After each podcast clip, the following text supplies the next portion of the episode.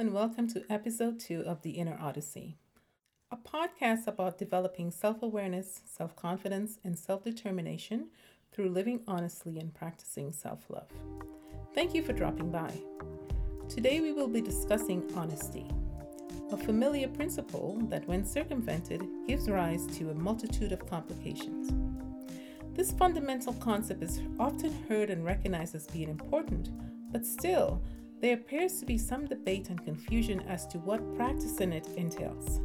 Regardless of who you are and where you are on your journey through life, you will benefit from developing and enhancing your facility with this fundamental concept.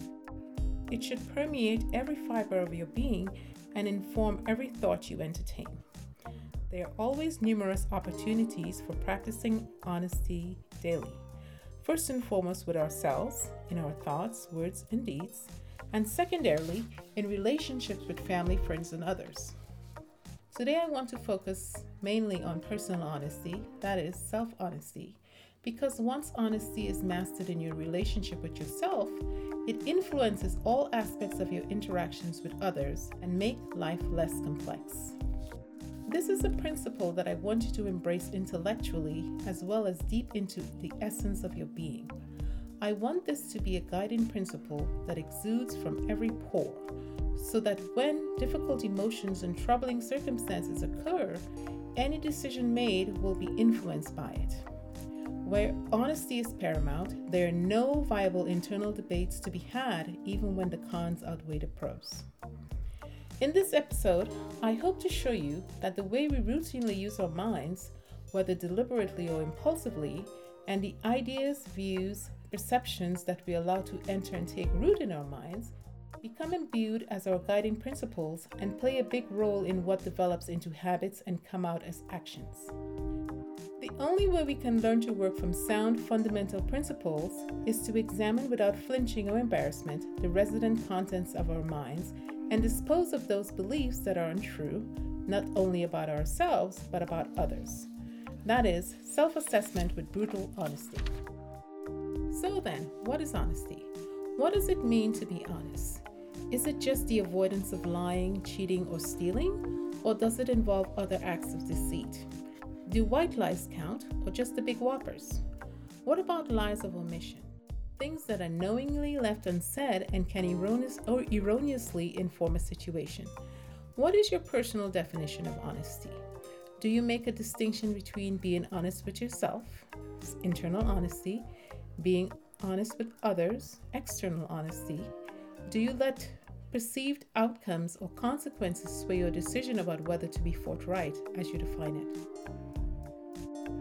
Basically, why and when do you feel compelled to lie, to be less than forthright? What basic emotions underlie that compulsion? There are no right or wrong answers. There only needs to be an acknowledgement of what is true for you. And from there, we can aspire to do better and evolve if you are not proud of what you find. I invite you to ponder these questions and drop me a note. The best definition I've found so far for honesty is as follows Honesty is more than not lying, it is truth telling, truth speaking, truth living, and truth loving. James E. Faust. Seems comprehensive, but if there's a better definition out there, please share it with me. As, princip- as a principle, honesty can be understood as an act. Speaking the truth, refusing to lie, truth speaking, a trait or characteristic, authenticity, truth living, a disposition, a tendency or habit to be forthcoming with relevant truths, avoidance of withholding. Are you living in truth with yourself? What is your honesty quotient? As you practice this principle, you will find that one of the best, most enduring ways to reduce stress in life, live in the now, and extract the most enjoyment from all your activities is simply to tell the truth. Express unadorned the primary impression. Everyone suffers when the truth is distorted. Whether now or later, suffering will occur. Fortunately, we have been created with mechanisms that allow us to observe our environment, feel our body sensations, and notice our thoughts. So, to reiterate, observe, feel, and or notice our environment. Notice I did not say interpret the thoughts, sensations, or the environment, but rather just observe, feel, notice, and report. Why the distinction between observe and notice? Observation infers deliberately attending to something, focusing on it, while noticing suggests a more cursory act, like seeing something from a moving car. Interpretation of sensations and impressions are under the purview of the mind, that since birth has been provided with beliefs, ideas, and conclusions that may or may not be true, but nonetheless are their influence in our actions. Consider this when you attend to the stimuli around you and attach feelings to the thoughts they engender, you have, for all intents and purposes, passed that stimulus through your mental filters. Mental filters are a useful mechanism that allows quick decision making and rapid mental processing of stimuli based on past, memory subjective, possibly irrelevant experiences and spurious associations like pitbull equal man eater because of a news story I read, or poor equals uneducated, etc., etc. Ironically speaking, think close enough for government work. In the mental filters, pure unadorned impressions, things we observe, feel, and notice, are subjective, subjected to analysis, judgments, comparing, parsing, critiquing, historical associations, and assessment before expression. This instinctual massaging can be used to manage beforehand things that we may deem important, like image, status, character, and a host of other things that are hardly relevant at any given time if honesty is in play. Unless you have trained yourself to accurately and consistently recognize when your mind is manipulating your primary impressions, any mental filtration that occurs ensures that your reinterpreted expressions are not completely honest, but geared towards you maintaining whatever, whatever facade you have created to feel good about yourself or your situation or promote your agenda. Any product of that mental filtration, therefore, does not allow us to live and speak truthfully, unless, of course, those fundamental beliefs and ideas were rooted in honesty. So, after automatic mental filtration, anything you express is merely a proxy, some plausible iteration of the truth that complicates things and lead to suffering. A brief digression for a moment. Some may argue that truth is relative, individual, and subjective, and that is correct, superficially, plausible but logically inaccurate. To counter this assumption, I would like to posit two ideas for consideration. Number one, Truth is only relative because of the limits of our current experience and information, and therefore does not support there being a lack of objective truth. Number two, is the distinction between relative and objective truths purely semantical because of the limitation of the words that we have by consensus agreed to use to describe truth? As you are aware, and what should be the case, when new experiences are had or new information comes to light, truth as we have known it is altered, and the prior version of what we previously thought is now untrue. Think flat earth.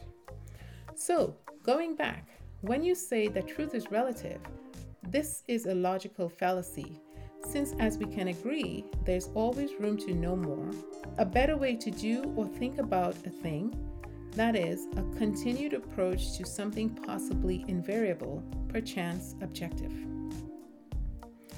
Two readily accessible examples of how the habit of automatic filtration can lead to suffering are the impacts the, are the impact of words and the effect of emotions.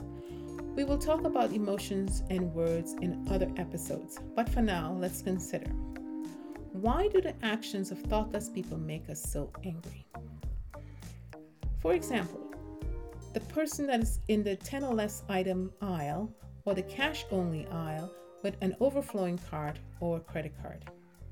That cool dude or gal that double parks their fancy car on a rainy day. How about the able bodied person who goes into the handicap stall when a disabled person is in line? There are many examples that we can come up with. But think for a second what assumptions and mental filters have I allowed to manifest in making the above assessments? Because the cart was chock full, does that mean that there were not only 10 items? because there was plastic in the person's hand, does that mean they did not also have cash as the line demanded? Should I assume that because the car was double parked, the person was trying not to get it scratched? Or could it have been a vision impaired person who was not really able to see the lines in the rain? Was the person using the handicap stall really able bodied, or do they have some type of device they need to manipulate to use the facilities?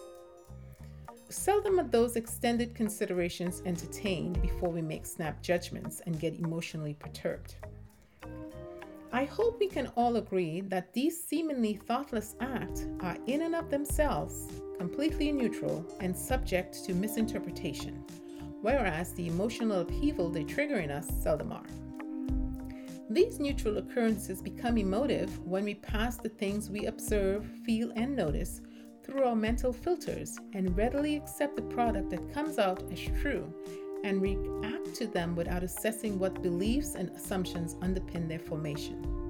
In contrast, consider what happens when you do not pass impressions through your mental filter and express them unadulterated, accurately, without prior interpretation. Would it be more accurate to say that that person may not have told the truth as I understood it? Instead of labeling someone a thief, would it be more accurate to say that he or she left with an item that I did not observe them paying for? Would it be less confrontational to say, I observed you, my significant other, with another person, and when you returned home, you smell of an unfamiliar odor, rather than assume he or she was cheating? In expressing things you observe, feel, and notice, unadulterated with beliefs and preconceived ideas and notions, you may sound guileless, naive, childlike, and not too sophisticated but your expressions will be filled with wonder and, and uncertainty and have room for contradiction or amendment. Moreover, it conveys the inherent neutrality of the observances to the receiver rather than the second or third hand version. After all, not all ducks quack, and neither are all swans white. Check out the Spotify link in the description and our website for a humorous take about this very topic alternative explanations to easily misinterpreted events. That's all for today. We will continue by discussing how then shall we live. Meanwhile, mull over the following What is your personal definition of honesty? Why and when do you feel compelled to lie, to be less than forthright? What basic emotions underlie that compulsion? Leave us a comment on the website, theinnerodyssey.org, if you would like to share your story or be a guest on the show, do so at anchor.fm slash the inner odyssey. Thank you for listening. Until we meet again, care enough to act with virtue, dream despite your deepest fears. Live honestly with dignity and grace, and above all, love without expecting reciprocation as you continue your inner odyssey. Share the show and subscribe to our podcast on anchor.fm slash the inner odyssey, Spotify, iTunes, and wherever you get your podcasts.